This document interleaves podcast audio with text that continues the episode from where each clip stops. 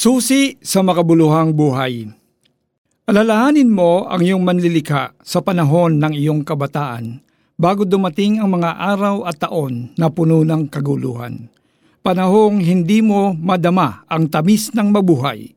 Ang mga ngaral 12.1 Isang kakilala ang minsan nakapagkwento tungkol sa hirap na pinagdaanan niya upang maging isang civil engineer.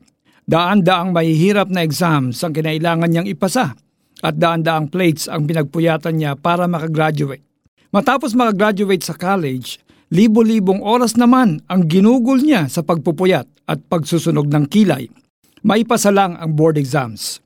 Nakapasa siya at naging isang professional civil engineer.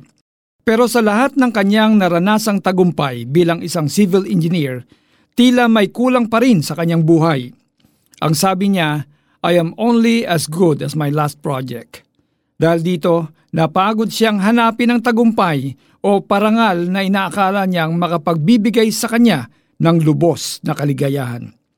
Tulad ng civil engineer na ito, marami sa atin ang naghahangad na maabot ang pangarap at umaasang kapag narating na ito, makakamta na ang tunay na kaligayahan at tagumpay.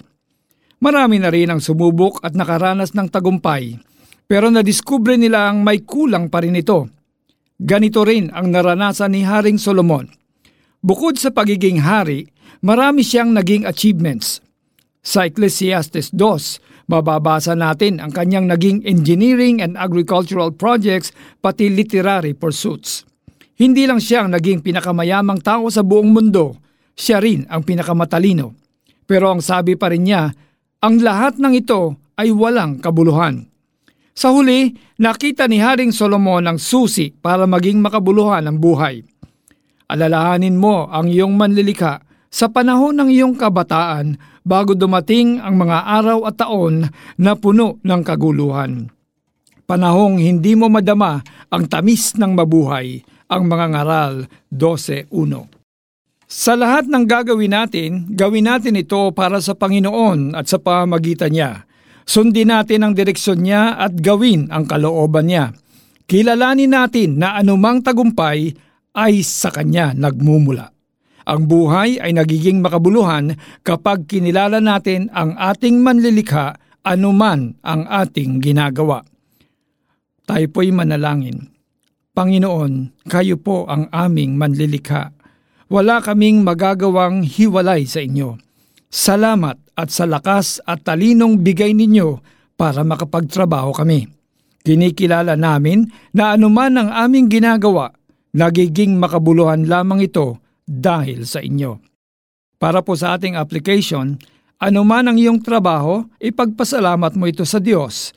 Laging hingi ng guidance niya at isama siya sa bawat desisyon mo tungkol sa iyong trabaho.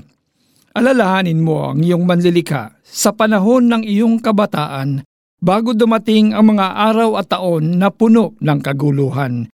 Panahong hindi mo madama ang tamis ng mabuhay. Ang mga ngaral 12.1 Ako po si Pastor Alex Tinsay na nagsasabing ang susi sa makabuluhang buhay ay kilalanin ng Diyos na manlilikha na nagbigay sa iyo ng buhay. Ang mga ngaral 12.1